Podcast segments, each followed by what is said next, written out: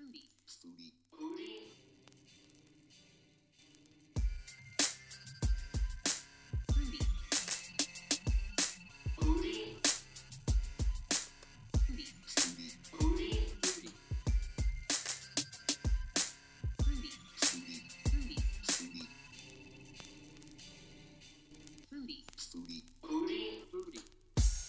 From the Not a Foodie studio in beautiful Greenpoint, Brooklyn, it's the Not a Foodie Show on Radio Rampa 620 AM. Hey, Mike. Hey, That's Mike Moranti over there, and I am Tom Miali, and we are your co-hosts. Mike, yes, sir. It's been been a week in uh, food news.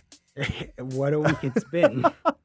So I, I want to talk about um I, want to talk about the the There's that only tipping video that uh, we'll talk about. You know what? Let's do a whole nother segment on that Yeah. tipping video because that's that's ridiculous. I want to talk about that.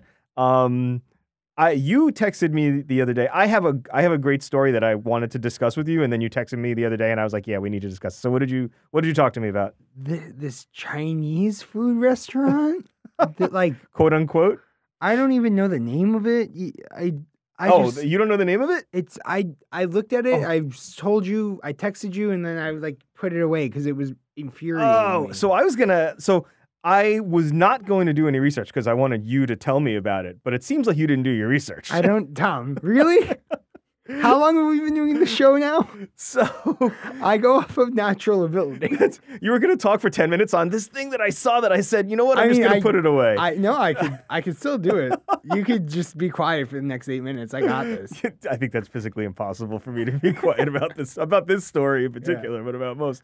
But so why did you set it up? What what did you see? A white woman opened up a Chinese restaurant and marketed it as healthy Chinese food, not No- greasy, no- dirty yeah, Chinese they food. called it clean Chinese food. no, and like, but didn't do it by talking their own stuff up. Did it by talking down an entire. I you know I, I so I wouldn't go that far. I wouldn't go that far. Really? I would say that um, she uh, absolutely made many, many missteps.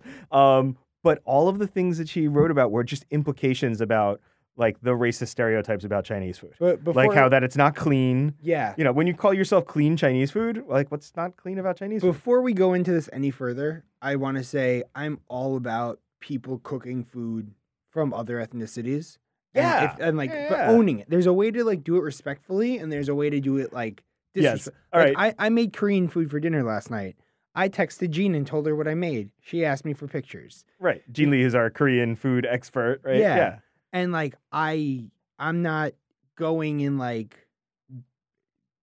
I mean, I- ruining it. Like I'm, I'm respecting it. I'm doing like traditional dishes and like. No, But listen, if you were a nice Jewish boy from New York that decided to open up an Italian restaurant called Mama Leone's and say that it's better than Italian food because it has nothing to do with the mafia, like, you know, like that's that's what this is. Yeah, So exactly. she named her place, and this you're gonna hate her even more. She na- the name of the place is Lucky Lee's. Yeah. And- well, you know, P.F. Chang's is a white guy. His name's Paul Fleming. Uh, that's not true. That's not true. It's the the woman. What what is her name? It, that- he's one of the business partners, but the it's the son of someone who was like one of the first Chinese restaurant owners in San Francisco. Yes. Okay. So it's it is one of the but they named it after that. Like- no, okay. no, Chang is still part of the um of the name. But yeah, no. So it's um like it's me opening up a Jewish deli and calling it um I don't know like implying that there's some stereotype about it. So like We don't it's- cheap out on it. yeah, we don't cheap out on it. It's Tom. Yeah, we're gonna call Not it. gonna Jew you down on this one. yeah, exactly. We're gonna call it Tommy Mialowitz's um, bur- Jewish deli, and we don't cheap out on the meat. Like Mhm. that's sort of what this is all about. Like there's implications that you know regular Chinese food. Chinese food, by the way, there are more Chinese restaurants in the United States than there are McDonald's. Like Yeah, there are Chinese sense. restaurants everywhere, and they are staples of communities. And I mean, for we talked about this a little bit before. Like there used to be that was a, a big deal to have really nice Chinese restaurants. Sit in down the 50s and Chinese 60s. restaurants Yeah. where hu- they that's where the lazy Susan was invented. Yeah, I mean that's uh, the the poo poo platter and all of that stuff. Yeah, and uh, it's uh, that that is uh, it had they haven't progressed or it hasn't progressed mostly because people look at it. Um, uh, you know, there's a lot of racist racism around it. So like you talk about um, Like David Racism Chang. is a big theme on Yeah, right. we talk about David Chang and his like crusade against uh, the the stigmata against MSG. Like Mhm. MSG is in everything, but people associate it with Chinese food. Do you know what Kewpie mayo is? Uh, yeah, I mean, I, I love Kewpie mayo. yeah, I have it's it at mayo home. with MSG in it. It's Yeah. the best thing ever. I mean, MSG is monosodium glutamate. Glutamate. It's salt and um, these amino acids, Mhm. and that's it in powder form. It was invented in Japan as like a dashi paste. That's what dashi is. It's it's MSG, and it's it was supposed to like be a flavor bomb for your vegetables, and it is. It's a great flavor bomb. But in the United States, um, people started, oh, MSG is this weird unknown thing, so it's bad, and like, yeah, oh, Chinese food gives me a headache because of the MSG. Like but they that, eat Doritos. yeah, that bag of Doritos didn't give you a headache. You know, like that that has more MSG than the Chinese food that you have. And Kewpie mayo and Cool Ranch dressing is filled with MSG. Yeah, of course. Like, you know, MSG is not something that's healthy for you, but it's not as, you know, it's not this mysterious ingredient. Anyway, so yes, I know what you're saying about Lucky Lee's. um, So- but yeah, she she um posted something like dim sum or lose some, like really just like uh, offensive, like ridiculous. I, look, and like I said, I don't think that stuff is. I don't think it's so crazy. I, I mean, I, I don't know. I think people go a little bit far on that stuff with the food appropriation. Um, I'm all for, like you said, cooking other people's cultures and exploring culture through food. When you pass it off with weird little stereotypes, Mhm. like th- that, when you It's like a Simpsons episode. yeah, I mean it's yeah, the trouble with Apu, right? Like it's uh, when you when you I think just naming or describing your food as it's Chinese food except it's clean. I mean Mhm. that implies that Chinese food is greasy and gross and dirty, I- and some of it yeah is, but also some burgers are greasy and gross and dirty, and you know I saw on Twitter someone was like, if she went as like this is gluten free Chinese food, or like this is uh all organic, blah yeah. blah blah blah blah. uh huh yeah. nothing like fri- air fried or what, whatever Yes. they're doing. Like if you just went and like talked about it positively instead of comparing it and making it like you're Yeah. comparing it to something bad is awful. Also, like I mean, I, I- calling it Lucky Lee's is a little bit weird for me. That's Oh, it's stupid. yeah. I mean, I don't know. That I think is weird. I've got a I've got a feel good story though. Oh, it's good. not really a feel good story Oh, actually. I just oh. thought it was an We only got a couple story. of minutes left, so it's um so uh, my wife is part of this uh, text group and I, I have to give a shout out to my friend Jolie who sent this article to her and had her in stitches and I asked her to send it to me um, and I just read it today because I wanted to be like completely fresh on my mind. So have you heard the story about Princess the Pig in, in Northern California? no. Okay. So Princess the Pig is a pig from Northern California. Okay. She went missing from her Oh. home on March 23rd. Um, she was later spotted in her neighbor's yard, and the neighbor posted uh, something on Facebook saying, you know, is this your pig? Um, so after the pig was found, the police department arrived on the scene um, to of Princess's home, and they they basically were trying to find the the pig, and you know they asked the nearby neighbor if he could keep Princess in his gated yard while they were looking for the owner. So, you know, go to this person's house. The person said, yes, we'll keep the pig. Um, the neighbor agreed. The police went out. They found the owner. When the police came back to the house to get the pig, um, the pig was being butchered in the driveway. No. the pig was slaughtered and was being butchered in the driveway. Not by the person who said I'll that hold it. Wait, yeah, not by the not by the neighbor who said that they would take care of it, by someone else who was staying at the house and just saw this pig and decided, I don't know, like I this pig must be for dinner. God. So this this person had no idea that poor Princess the pig, And now I'm vegan. Princess the pig was somebody's pet. The neighbor very nicely and and the article is hysterical because the Pigs article are like super smart too. They're like good. They're like really good animals. I mean, there's quote like she's very sweet. The owner told the the newspaper she's not aggressive. She likes to be around people. Too bad she's delicious. I mean, Actually, I wonder. She probably not that delicious. I have no idea. I have no idea. But like, because when when you buy meat from the butcher, these animals are raised to be like fat and fatty and delicious. yes, I don't know. And this is like a pet pig who like is on a a 400 pound pig is not that big of a pig. Like that's not a slaughtering pig. Like that's a I I, don't know. I, when I do a pig roast, I get like a 200 pound pig, and that's a that's a tiny pig. yeah, it's a baby it. pig. Um, but yeah, so I thought that this was just a crazy. First of all, that this is like the norm for the police to be like, "Hey, we see on Facebook that you got your friend's Where pig." in North California? Like, Northern California. It's a very in Humboldt County, I think it is. Is it like almost like um the Pacific Northwest, like that far up? Because I, I- if you told me that that story happened in like Oregon, I'd be like, oh, that yeah, makes sense. I mean, it's got to be up there. It's it's in an area where there's just a lot of agriculture. So Yeah. I mean, it's 'Cause, it's like- common enough for the police to find pigs on I- Facebook yeah. and say, "Hey, can you watch your neighbor's pig?" and like I've never had a house guest that can just like butcher a pig. Like, That's I've never stayed at your house. no, you you've never butchered an alive pig. I've never I've never slaughtered a pig. I've Yeah. butchered a pig before. I've never I've yeah, I've never slaughtered a pig. I've been around pigs that were slaughtered, but I've never slaughtered one myself. Um which I don't know. There goes my my butcher credibility. Harlem Shambles, the butcher by me. Yep. On when they get uh, their pig delivery in, they just literally have like, not basket, like, uh, truckloads of just pig carcasses in in like you can see it through the window. yeah. Just all these dead pigs just hanging out of uh, Oh a my big god. basket. It's Oh, awesome. I'm um so I had a I had a house guest this this past summer. Um he did not slaughter a pig, but he was staying with me the night before um my father's my father had his big birthday party and I, he said he wanted a pig roast. Paella fest. So we did, but I roasted a pig and I made a paella. And but I had to pick up the pig the night or the morning after my house guest was there, and he is um, a friend of mine from Australia who can drink his face off as Aussies do, right? So we went out, and I was extremely hungover, and I can tell you with extreme certainty that the last place on earth you want to be when you are that hungover It's a is farm. a slaughterhouse Yeah. No, to there- pick up a dead pig. smells. Oh my god, it was the worst, and I'm having like flashback like heaves right now. Ugh. So, Just dirt uh, and hey, we got a we got a great show show for you. That's on that note. yeah, stick around. Uh, my buddy Zak Gross, he's a sake expert, cocktail guy. He's gonna be here. Um, next time we talk about tipping and why. yeah, you we, we do definitely have to talk about tipping. It. hmm All right. Well, this is the Not a Foodie Show on Radio Rampa 620 AM.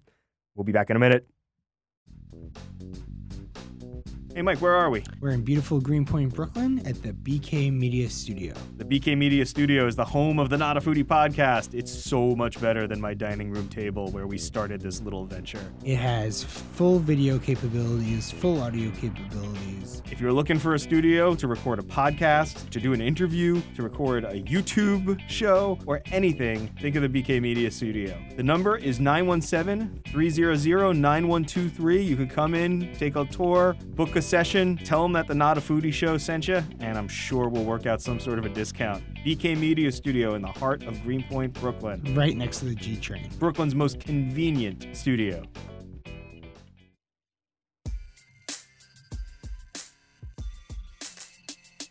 And we are back with the Not a Foodie Show on Radio Rampa, 620 a.m. At Not a Foodie Show on Twitter, at Not a Foodie Show on Instagram. We're all over the place. Hi, Mike. Facebook. Facebook, it's the Not a Foodie Show, I think. I don't know. Just do a search for Not a Foodie or follow us. You know, Yeah. we're around. Mike, I wanted to talk to you about something Uh, that's is fine, near and dear that's to your heart. Okay. Tipping, Money. money. Yes, very near and dear to me. Yeah. Correct. So um, this week, as happens every week or every day, it seems like Twitter gets up in arms about something. Um, so CNBC uh, posted out this video about you know how to save Four dollars. Yeah, how to save four hundred dollars a year. Um, you know, it's it's a money hack, right?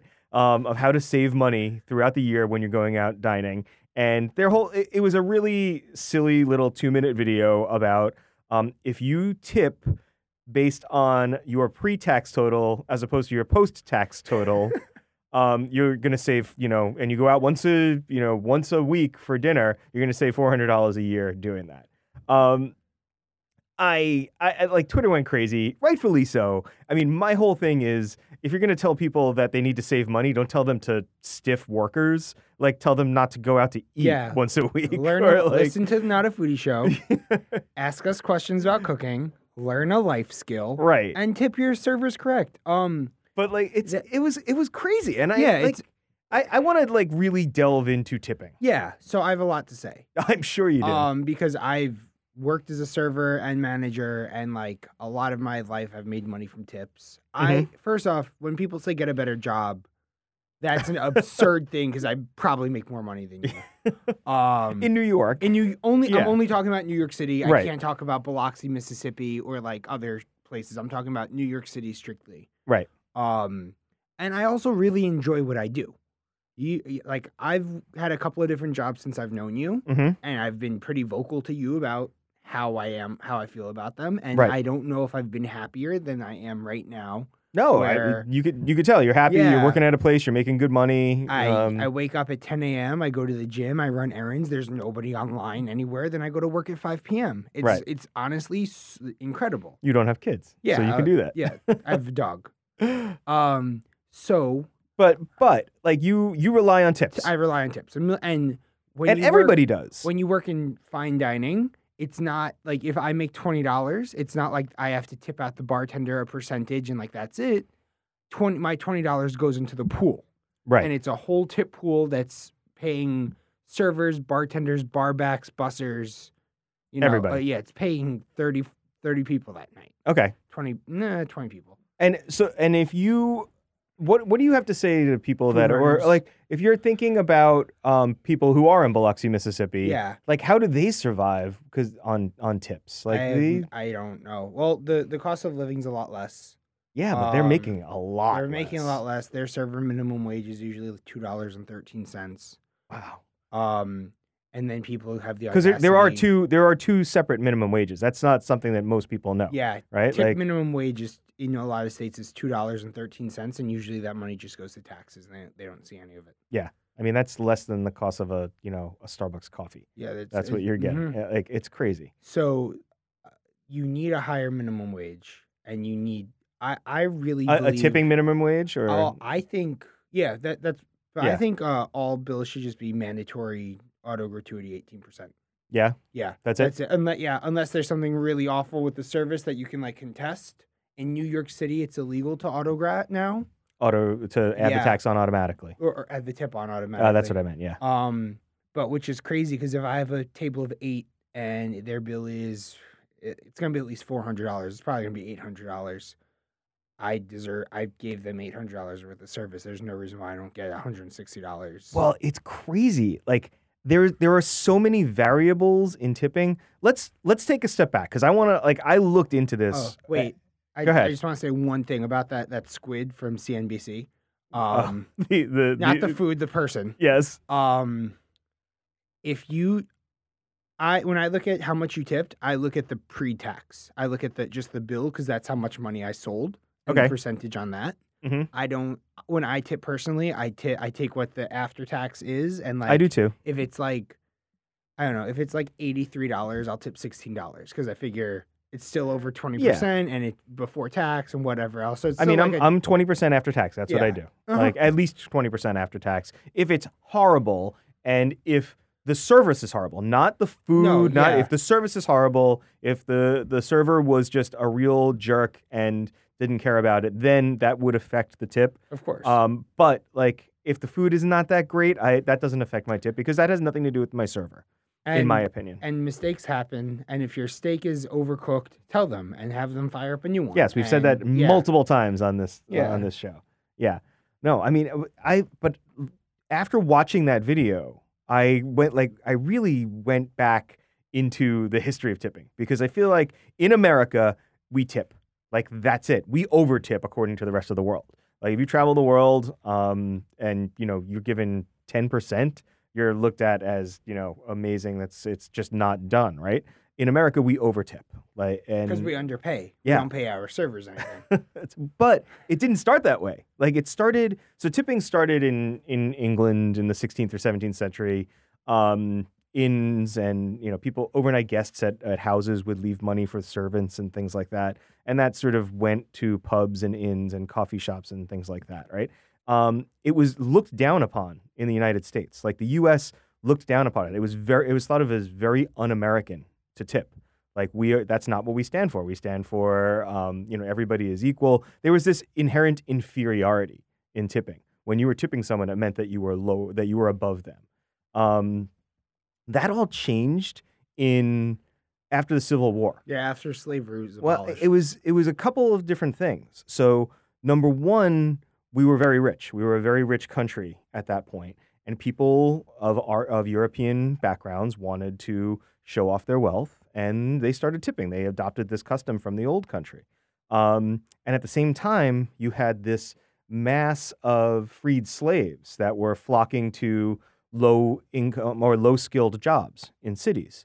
So a lot of them ended up working in in restaurants and cooking and things like that. Um, so racist owners of restaurants wanted to not have to pay these people. You know, they were exactly. yeah. So Yeah. they said, well, you know, we're just going to, you don't get paid, you just get paid with tips. And it, I mean, it was, it perpetuated this level of inferiority. Like, Mhm. I, I, Tipping's a racist institution. I was reading this, um, this article from like right after uh, the Civil War. And it was a, Wait, what? yeah, it was a, it was an article that, uh, yeah, I went back and did some research. I went back in time. I did. I was reading this article, and it was an account of this. Um, the the writer for this newspaper was dining out, and he had a white server, and he felt extremely uncomfortable. And he uses a lot of words that I will not use on the radio to describe people, but I mean, he basically said that it was fine when a black server would accept a tip from him because, quote, it's a token of their inferiority. Oh my god. continue continue on. But to give my money to a white man was embarrassing to me. That was and that's his quote right there. And that that has just gone on. And honestly I'm speechless. Look we're, we're two white dudes like talking about this like you know I, i'm sure that we don't have the insight that a lot of other people in the in the current day hospitality industry do but like current day tipping is racist and sexist Oh yeah, no. Um, a million percent. White tippers make more tips than black. Yeah. I think well, so. the white I've- servers make more tips than black. 56% more that's what the studies say 56% more Wait, okay. That but that has to be like 56% more on a- average. This is another uh, racist institution, but like at if you're working at higher end places, the tips are usually better, and if you're working at lower end places, the tips are usually worse. right. And- Yeah. yeah. But on average, non white servers make 56% less than white servers. And it's the same with women. Like women make less money than men. So if you are a white woman, you statistically you make less than a white man um, on your tips. And what's what's crazy about that is women make up the overwhelming majority of servers. Uh-huh. They're like I think it's like over 70% of servers are women. Really? Yes, that's you know In- in the nationally, US, yeah, nationally in the United States. Yeah, so it's it's this crazy, uh, like old custom that the U.S. hated, then adopted, and was like, and adopted it, and just like the U.S. does with everything, took it to the extreme because you know that's who we are, and now it's like this old holdover. It's really sexist, really racist, and I don't know that it works. But I have a but we have a system that is set up. I feel like now I'm on like political talk So- radio. Like we have a yeah. system that is set up. Tipping works in big cities. Yeah. Tipping works in New York City. Tipping works in Las Vegas. Tipping works in Miami, Chicago, DC.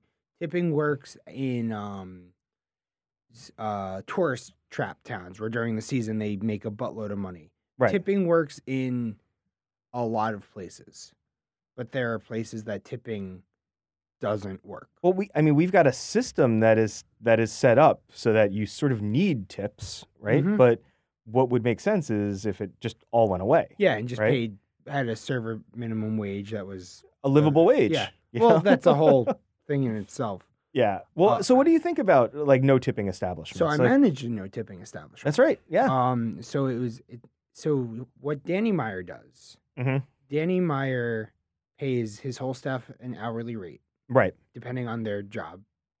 Then he takes a percentage of sales and puts that percentage in everyone's paycheck. That's great. So it's still the idea of like you still want to sell because that way you make more money. Well, you you've got a stake in the company. Like Yeah. you've got a stake in sales. Exactly. Right. Yeah. So it shows you that, you know, if you work Yes. hard and you sell more, then you get more. So in theory, I think that's that's all great and uh, but there's been a lot of Everybody was Blowback, making right? so when they first changed to it, everyone's like, okay, you know what, we're gonna ride this out. We we trust Danny, we know Danny, we love Danny. He has his our best interests at heart. Um, and people aren't making the same money that they were. Mhm. Danny Myers said something along the lines Well, of and just for everybody that doesn't know, Danny Meyer owns what? He uh, the Modern, Shake Shack, Gramercy Tavern, Blue Smoke. Yeah, I mean, uh, a New York Square Cafe restaurateur, again. right? Yeah, New York restaurateur who just you know owns a bunch of restaurants he's and the is most seen, successful New York City restaurant. and, and he is seen as sort of like someone who looks. Everyone looks to Danny Meyer Mm-hmm. as far as you know He making franchises and you he know. wrote a book called Setting the Table. It's one of the best business books you'll ever read. Mhm.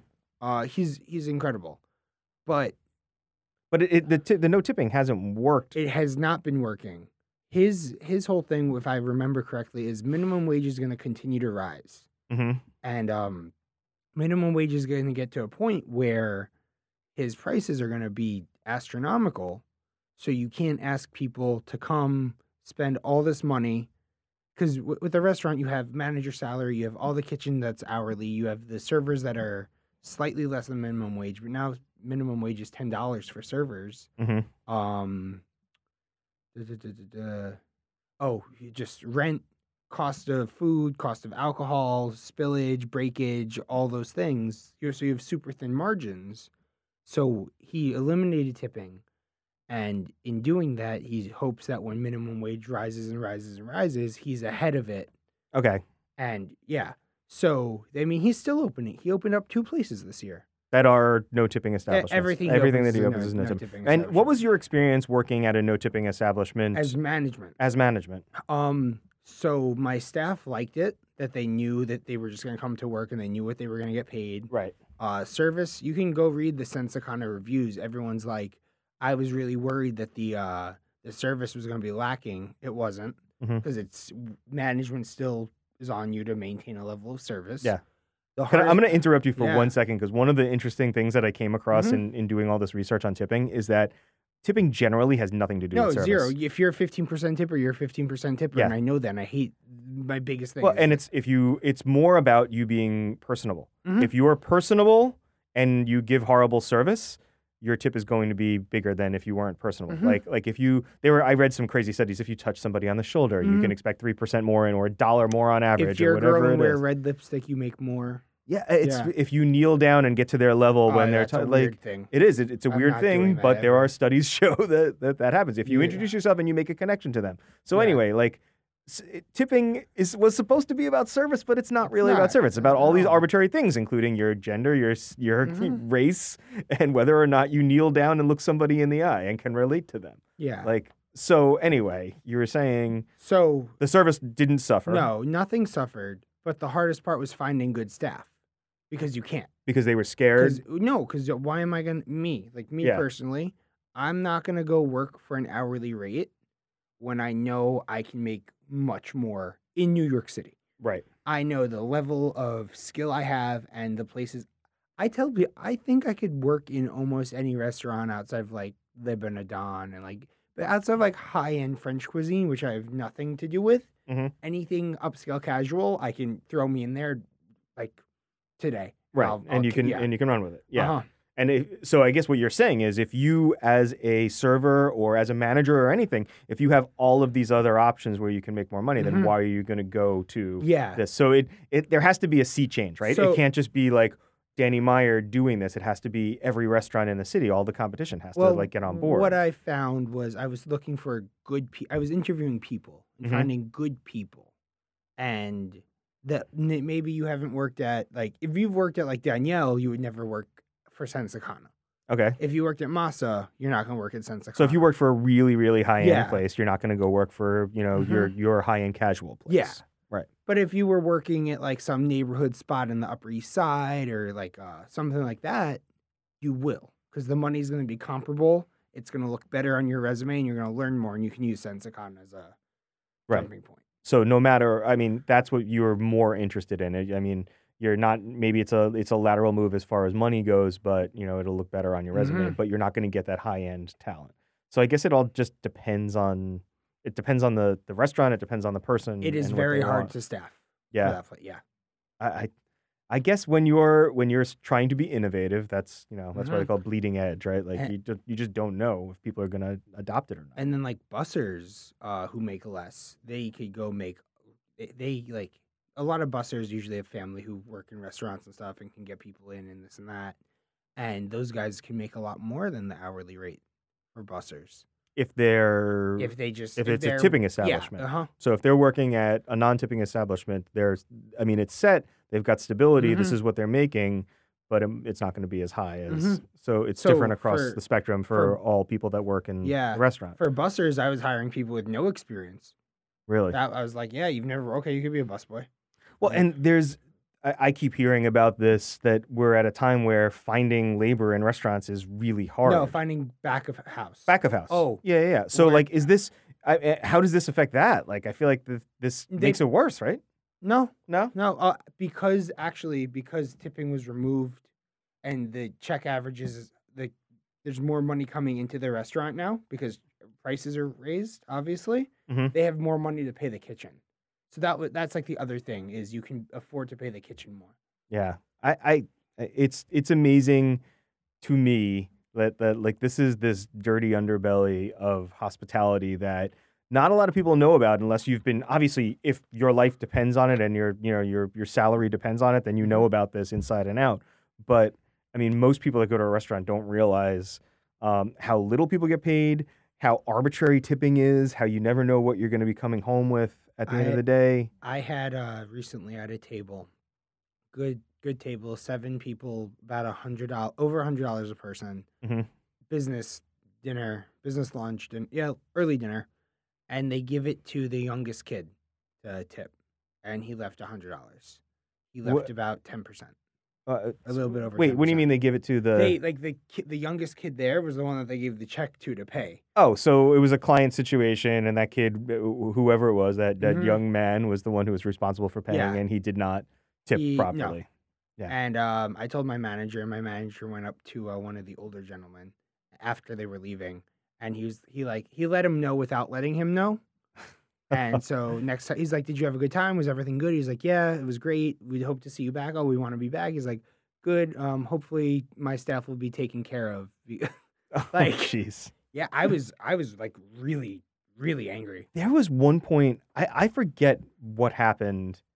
Like it was a, a complete and total mistake on my part. Like I I miscalculated the tip. Maybe Had I had much- a couple yeah. of drinks and I didn't like. And there was something. Maybe I I forgot to leave a tip or some. I don't know. But I remember them running out on the street saying, "Was everything okay?" And I was like, "Oh yeah, everything was great." And they were like, "Oh, because you didn't leave a tip." And I was like, "I- "That that's a good way to approach that." Like, Yeah, was everything okay? Like we Mhm. want to make sure that you were okay. Um, but I don't know, man. Going to going to the older guy at the uh, you might have cost that guy that kid some uh, I don't a care. contract. I, know you don't care. I don't care. I know. That's a life lesson for him to tip better. No, I, I agree with you. I agree with you. All right, cool. Well, I mean, um, this this I could talk about this for the entire hour. So I we know Should we should do this as a as a podcast. Uh, this, I mean, we all of a sudden turned into the socioeconomic hospitality radio hour, but but it's an important it's an important subject, and I think that flippant little video that was out on you I- know that that was all over He has Twitter. a very punchable face. For, I, I think every server in America was agreeing with you at that point. Um, but yeah, no, so it was something that people were talking about a lot, and and I'm glad that we talked about it. So anyway, um, uh, come back with us. We're gonna take a break, and we're not gonna talk about this depressing stuff anymore. DM Um, us if you have any questions about tipping. If you think you tip good, or if you don't. Uh, at not a foodie show. Yes, at not a foodie show, Twitter, Instagram, and tip twenty percent or more. I mean, Yeah. just do it. Just tip After twenty tax. percent. Yeah, that's it. All right, we'll be back in a minute. Hey, Mike, where are we? We're in beautiful Greenpoint, Brooklyn, at the BK Media Studio. The BK Media Studio is the home of the Not a Foodie podcast. It's so much better than my dining room table where we started this little venture. It has full video capabilities, full audio capabilities. If you're looking for a studio to record a podcast, to do an interview, to record a YouTube show, or anything, think of the BK Media Studio. The number is 917 300 9123. You can come in, take a tour, book a session, tell them that the Not a Foodie Show sent you, and I'm sure we'll work out some sort of a discount. BK Media Studio in the heart of Greenpoint, Brooklyn. Right next to the G train. Brooklyn's most convenient studio.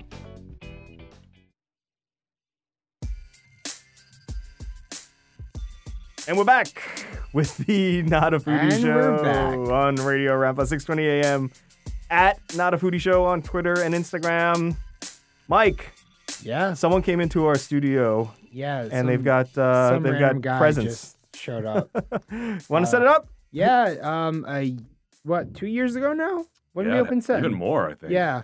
Uh, It's crazy. like two years ago, Zak and I uh, opened up Sen Sakana Mhm. with a couple other people. Zak is the beverage director there, and he's uh, probably one of the five most knowledgeable sake people in New York City. Ooh, all right, cool. Right. I am probably one of the five least sake knowledgeable And people. I'd the- say I'm probably top twenty sake person in the city. I don't know. I don't know, but I, I appreciate it. No, me personally. Oh, you? I, I, I'd say I'm like top twenty. yeah. I've drinking a lot of really good sake. I've drank a lot of sake, but uh, not really good sake. Like I, I like it. I go out and you know when I go for Japanese food, I'll I'll have it or I'll have it in a cocktail. But like I'm not a like I I, I can tell you different types Yeah. of sake, but I can't tell you brands or anything Probably like that. drink a lot Right. of Dassai 50. Sure, whatever Yeah. you say. Right. And that's kind of the reason, you know, we'll get into it, but that's kind of the reason we started uh, Soto Sake was your your exact thing. I can't tell you any brands. Really? um, and that was that was kind of our our launching thing was you know there's so many sakes and and people are actually really getting into sake but you go to a restaurant and nine times out of ten you can't remember a brand maybe you say oh i had this blue bottle or this brown bottle or this green bottle um, do you have that and the sommelier or or the server has to kind of rack their brain for you know to find that Right. So what you you you were the beverage director. You still are the beverage director at at uh, Sen Sakana, right? Mhm. yeah so i Um, still consult for Sen Sakana. that's okay. right And then you, the Soto is a company that you've been involved with, that you've been involved with from launch. From the launch, yeah. So we launched about four years ago. Um, I tried the sake before it was even in this packaging that you guys are seeing. The Mhm. viewers are not seeing, but um, and and it was really great. I mean, the the whole premise behind launching the brand, down to the taste, down to everything about it, down to the people that we were working with, just made sense. Made sense for the time period, uh, the time that we were launching, and uh, it's been a really great experience. So it's been about four years now. We have some new stuff on the horizon coming Cool. this year. Yeah. Nice. Well, where where is it made? So it's made in Niigata. So Niigata is a very famous region for making sake. So it's northwest Japan. Right. So Hokkaido is the island above Japan. So this would be kind of like if you're thinking San Francisco. Um, so it's yeah that that Yeah, northwest yeah, yeah.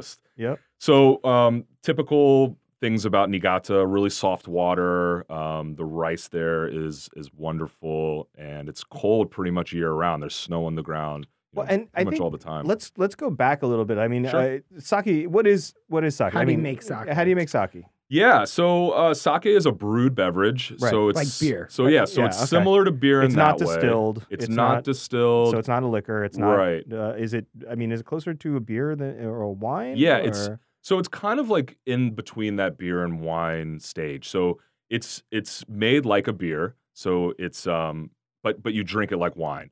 So you're Okay. not supposed to be shooting it back um you know contrary to or doing bombs. I right or have doing done a lot bombs. of I mean that shots is of it is still fun. You have done lots of I've shots of done many a shot of Soto. Yeah, so it's a brewed beverage. Um, you know, there there's four really main ingredients, which is rice, water, uh, koji, and um, what am I leaving out? Ooh, I don't know, but but I'm a Koji like I'm a Koji fan. Are I'm you? like, yeah, I use I've Oh, I so started yeast. I'm doing- sorry. Oh, oh and yeast. Yeast, yeah, you gotta have that's yeast, the- right? Well, and Koji isn't Koji. So um, koji's like a healthy mold, yeah, and that's what you'll sprinkle on, um, you know, the rice and everything to get it started. Um, usually, I tell people to leave that out when they're talking to their guest because when you hear mold, you don't Right. think you don't think good. Um, but yeah, so those are the basic ingredients. Um, some sakes will have a little distilled alcohol added to it um, for a few reasons. One, to up the percentage of alcohol if it comes in kind Mhm. of low. just like a neutral spirit. Yeah, like just a a- neutral grain spirit. So d- um, you don't do you distill the sake to get that?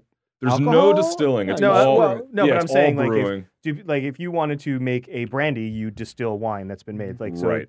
It, to get that neutral spirit, do people distill sake? So at any all? sort, yeah. So that could be, you know, distilling rice, um, really Okay. any grain, any neutral grain that is available and you know inexpensive. it's like a very small amount. It's a though. super small not- amount. It's yeah. less than ten percent. Um, and and again, so that's that would be a sake that doesn't have the word junmai. Okay. So we can get into classifications. Yeah, if yeah, want. But yeah, that would be that would be a sake that doesn't have the word junmai, which means pure, uh, loosely means pure. And um and yeah, like I said, that that'll either up the alcohol percentage a little bit. It'll enable them to make more, but it also can affect the flavor profile too. So there's Mhm. it's not a bad thing. There's wonderful sakes that have a little distilled alcohol in it. So when it has alcohol, Mhm. and when it's uh, the low the lowest quality, quote unquote, it's called Honjozo, Yeah. and Honjozo is the most popular sake drank in Japan. is that the sweet cloudy no, no, one? No, th- no, No. that's Yeah, it's Nigori. Nigori. Nigori. Okay. Honjozo, it's just it's uh, they polish less of the rice, so there's more impurities, hmm and they add a little bit of booze in it to get it up Okay. and uh, it's the most popular. Whenever I go to like a sake tasting and there's a whole uh, portfolio of Mm. sake, I always try their Honjozo first because if you have a good Honjozo, everything else you're doing is gonna be pretty good, All right. Cool. Right? I like that. Yeah. Yeah. You- Yeah. I'm like looking that. over at No, no, Zak I like, like- like, you're, you're the expert. You I tell like me if that he's. for sure. I don't know if he's full of it or not half the time. So. No, that's good. That sounds good. You missed it. We just talked about tipping for 20 minutes. Oh, really? Yeah. I'm glad I missed it. so um so Soto, what what kind of uh, uh, is, do you have a a number of different types of sake that you make under the Soto brand, or is it just the one kind? So or- right now we have the one kind. We are working on our next product. So right now we have a Junmai Daiginjo. So Junmai it kind of means two things. So it means that it's pure.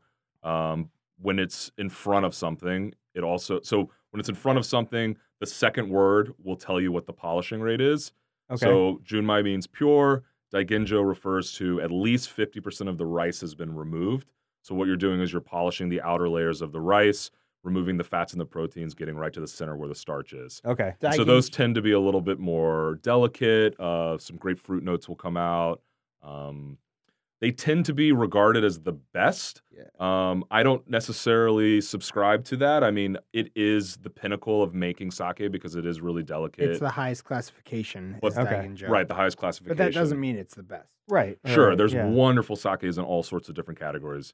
Uh, when Junmai is by itself and there's nothing after it, that means that it's pure and uh, at least 30% of the rice has been removed with 70% remaining. So those Okay. tend to have a little bit more savory qualities. They tend to they can have mushroom notes, um, things things of that. But they're all nature. made. Are they all made from the same type of rice? No, so there's many different types of rice. Um, Yamada Nishiki is probably regarded as the highest, uh, and then it goes all. And all uh, down is it is the rice? Is it terroir? Like is it? Yeah, is it similar to definitely, that? definitely, absolutely. I mean, The there's water quality. yeah, and there's de- there's definitely a sense of place. Um, now now you're seeing rice being shipped from one area where it grows to other areas um, to make it. But yeah, there's definitely a sense of place. Niigata has a very, which is where our sake is from, has a very very distinct quality. They tend to be really soft, really clean, but still have a bit of a backbone in terms of umami, Okay. even when they're super delicate. Zak, what Zak showed me about uh, sake lists was you can find the best steals by just buying Junmai.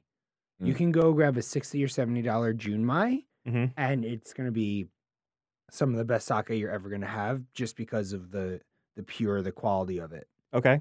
Yeah, so that's absolutely. uh, that's my little tip and trick is don't don't worry about the uh, ginjo, the dai ginjo, just the having the Junmai is more than enough. Junmai is yeah. yeah, Okay. absolutely.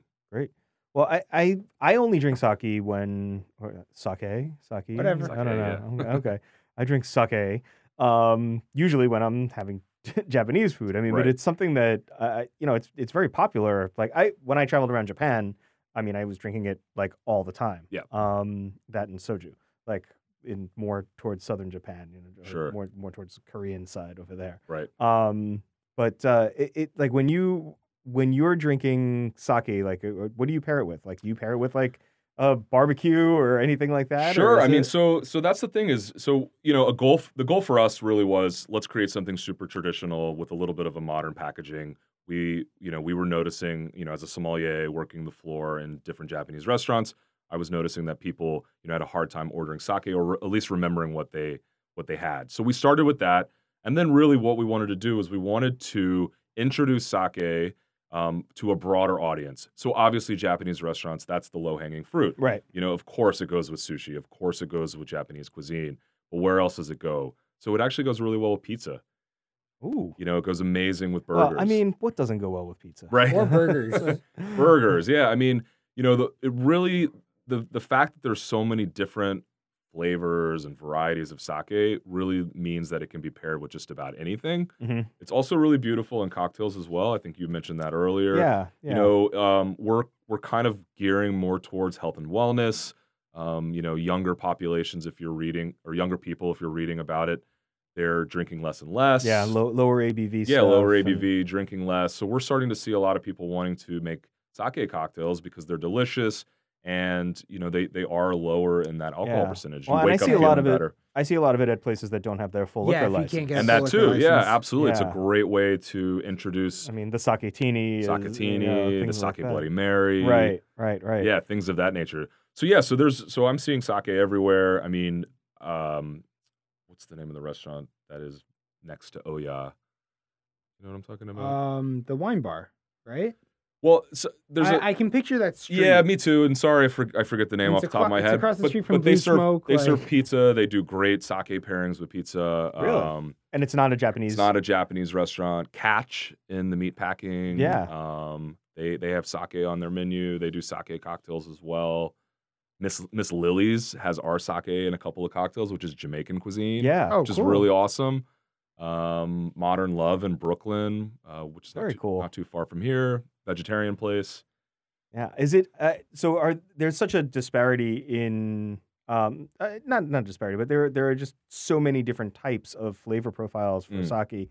Um, how do you, from a marketing standpoint, like how do you combat that? How do you say, look, like sake should be simple and sake should be fun, and here it is. You don't have to get super nerdy about sake. But by the way, sake is also super nerdy, and there's a lot of Right. you know, there's a lot of different levels of it. Yeah, so I mean, I always tell people that I'm I'm more of in the education business than the sake business. The sake business is kind of you know a second tier to that Right. because I'm really introducing you know sake to people for kind of a lot of times for the first time. You know, I do a lot of tastings where people will come up to me and have our sake and say, "I've never had sake before," or "I've only had hot sake and had bad experiences." So I think really, Oh my god, I forgot about hot sauce. That's Right? It was like, yeah, that was.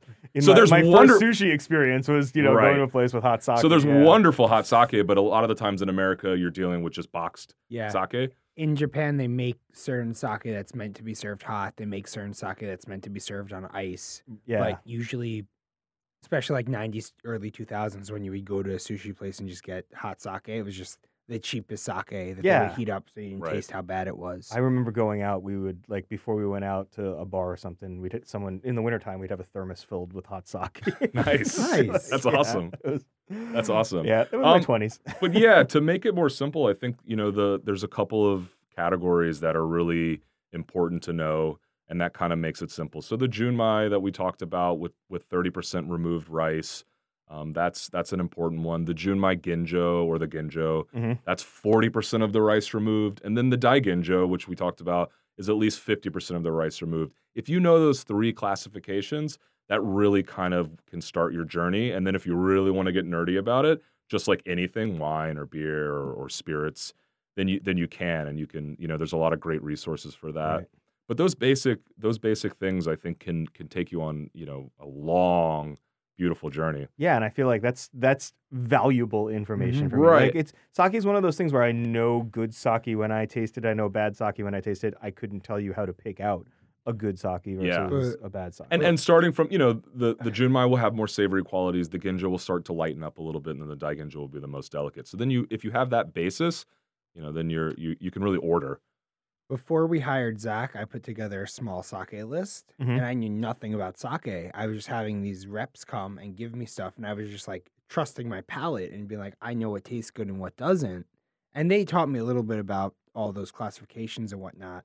But um it really it's super cool to see sake becoming coming real into its own, really. okay. And I feel like now more than ever, uh, the the amount of sake, the amount of SKUs coming in is really it's a really good time. We uh we had one with what was it?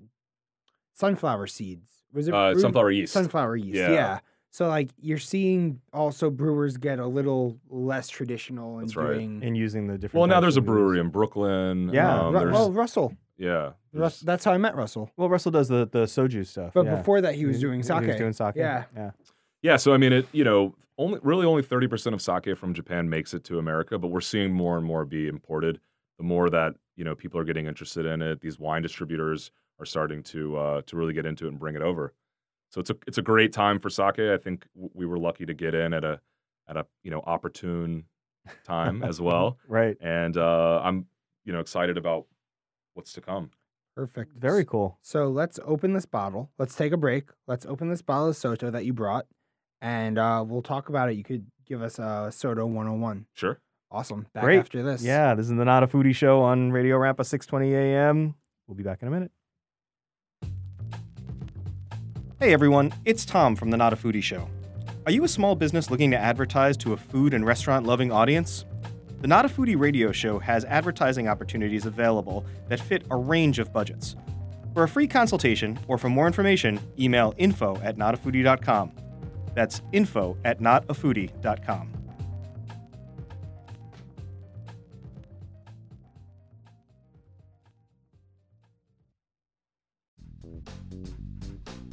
Hey Mike, where are we? We're in beautiful Greenpoint, Brooklyn at the BK Media Studio. The BK Media Studio is the home of the Not a Foodie podcast. It's so much better than my dining room table where we started this little venture. It has full video capabilities, full audio capabilities. If you're looking for a studio to record a podcast, to do an interview, to record a YouTube show, or anything, think of the BK Media Studio. The number is 917 300 9123. You could come in, take a tour, book a session, tell them that the Not a Foodie show sent you, and I'm sure we'll work out some sort of a discount. BK Media Studio in the heart of Greenpoint, Brooklyn. Right next to the G train. Brooklyn's most convenient studio.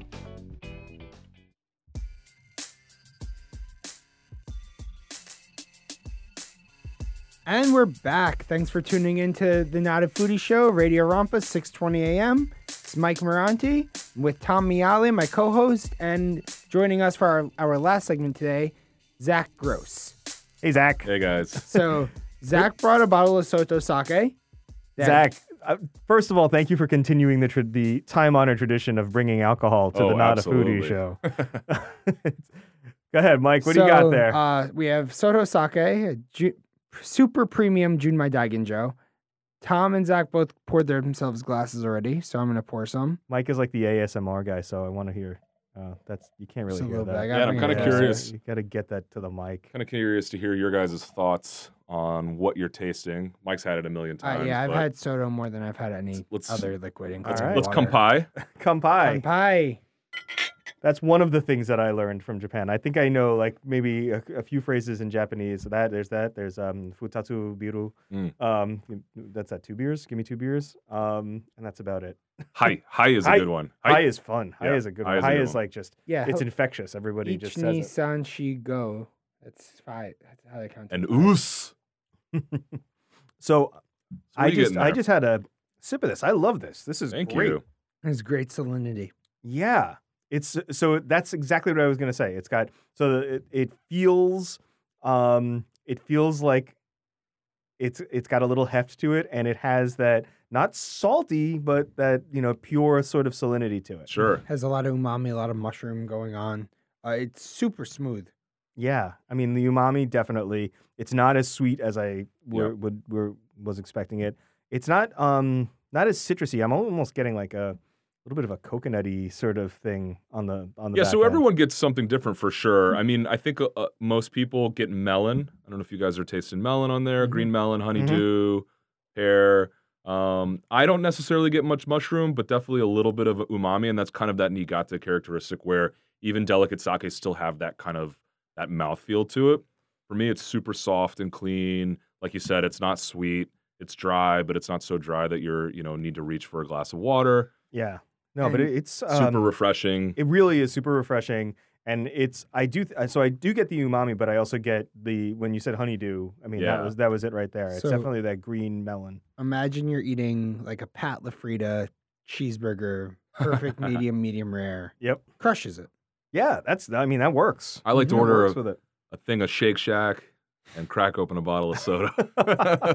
It's a sixty dollars Shake Shack order. right, like exactly. Five double burgers. Am I allowed to say uh, people's restaurants on here? Yeah, sure, why not?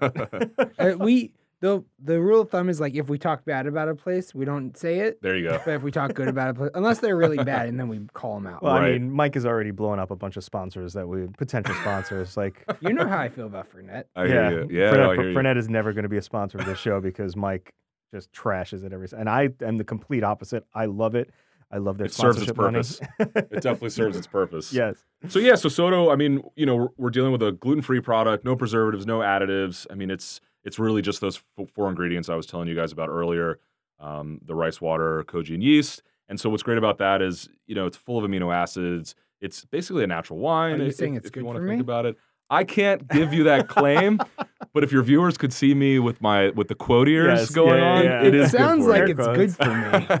I urge you to to put it to the test and drink as much as possible and see how you feel in the morning. If I, I mean, only we drink Soto and stop drinking water, I think I'll be okay. But I we think were so we were talking earlier about MSG, and we were talking about how MSG was invented in Japan, and it's basically it's it's salt and amino acids to give you that umami. And you, I mean, that's you're getting that. You're getting that those sort of Right. tones, uh, you know, the good tones of MSG, not the villain, you know, villainization of MSG Yeah. that has been going on in right. in this country for years. But like, you're getting that really good sort of depth of flavor with this.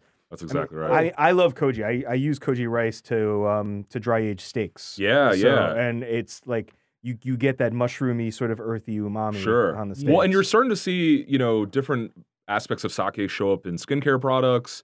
Um, there's a whole health and wellness thing with sake products. I mean, someone told me a story about, you know, a skincare product that was launched using, I think, I think it was koji or it was something of that ilk.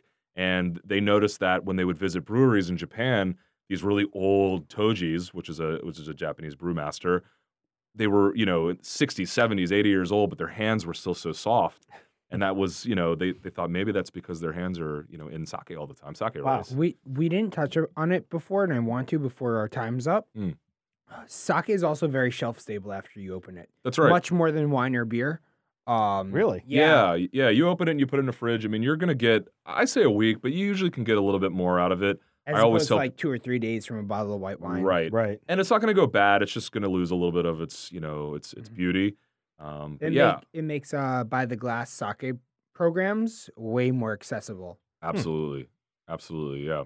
Well, I, and this is so I don't want to. I, I have no idea what you know you retail that for, but it's also like what. Wha- What's a acceptable amount of sake? Like, what's a serving of sake? Like, you have there's a small bottle there. How many? What's It's a that? half bottle. So this A is a half half bottle. bottle. This comes in at 300 milliliters. Um, uh, larger bottles tend to be 720. Right. There are a couple companies Okay. that that do the wine size, and then you know they go up to 1.8 liters. So I tend to see sake pours at a restaurant around three and a half to four ounces. Mhm. Um, not quite as as large as a full wine glass. Um, Wine is between five and six ounces. yeah. Right. So I, that's what I tend to see sake kind of come in, and yeah, Cool. That's good. absolutely. Well, I mean, it's really delicious, and I would absolutely pair it with you know with something. I- But I would also I I really like it just straight up. I mean, I Just think as it's, it is, I think yeah. it's really good. Straight no chaser. Straight That's no chaser. Just throw, a, and, s- throw, throw a straw in this little bottle, yeah, and right. you're good to go. and chilled, right? Like this is how is this? What's what temperature? Is this Absolutely. is supposed to be. Yeah, so the Daiginjos in general, and especially ours, I tend to tell people to serve it kind of like a white wine, kind of like a Burgundy. So um, 40 around degrees? 55 even, Oh, you know. okay. so Yeah, bigger. So like right out of the right out of the fridge, just leave it out and it's good to go. Too cold and that alcohol starts to rear its head a little bit more. Um, so anywhere between that cold to room temperature is perfect. Cool. Well, I, I mean, Zak, thanks for first of all for bringing it, and Absolutely. second for the education, which is just as valuable as the alcohol that you're Yeah. providing. um, Definitely. I think we I think we ran out of time. I mean, we were gonna do like, what are you drinking tonight? But now I'm gonna No drink some Soto. You're drinking sake. soda tonight. yeah, right. Zak, drop um some social media stuff. Sure. So Soto Sake, just at Soto Sake, S O T O S A K E. You can follow me. Um, tons of ridiculous bottles of wine and sake going through the Instagram. So that's Tokubetsu Zach Gross. So T O K U B E T S U Z A K G R O S S. Just type in Zak Gross and the, the rest will follow. awesome. right. Thanks, guys. Well, thanks for coming on. Um, that's that's all the time we have. So I am Tom Miale at T M I A L E. At Mike Miranti, M I K E M I R A N T I, and at Not a Foodie Show. at Not a Foodie Show on Twitter and on Instagram, and DM us because We're, We're lonely, lonely. people and we want to hear from you. And that is all. We'll talk to you next week. Catch you next week.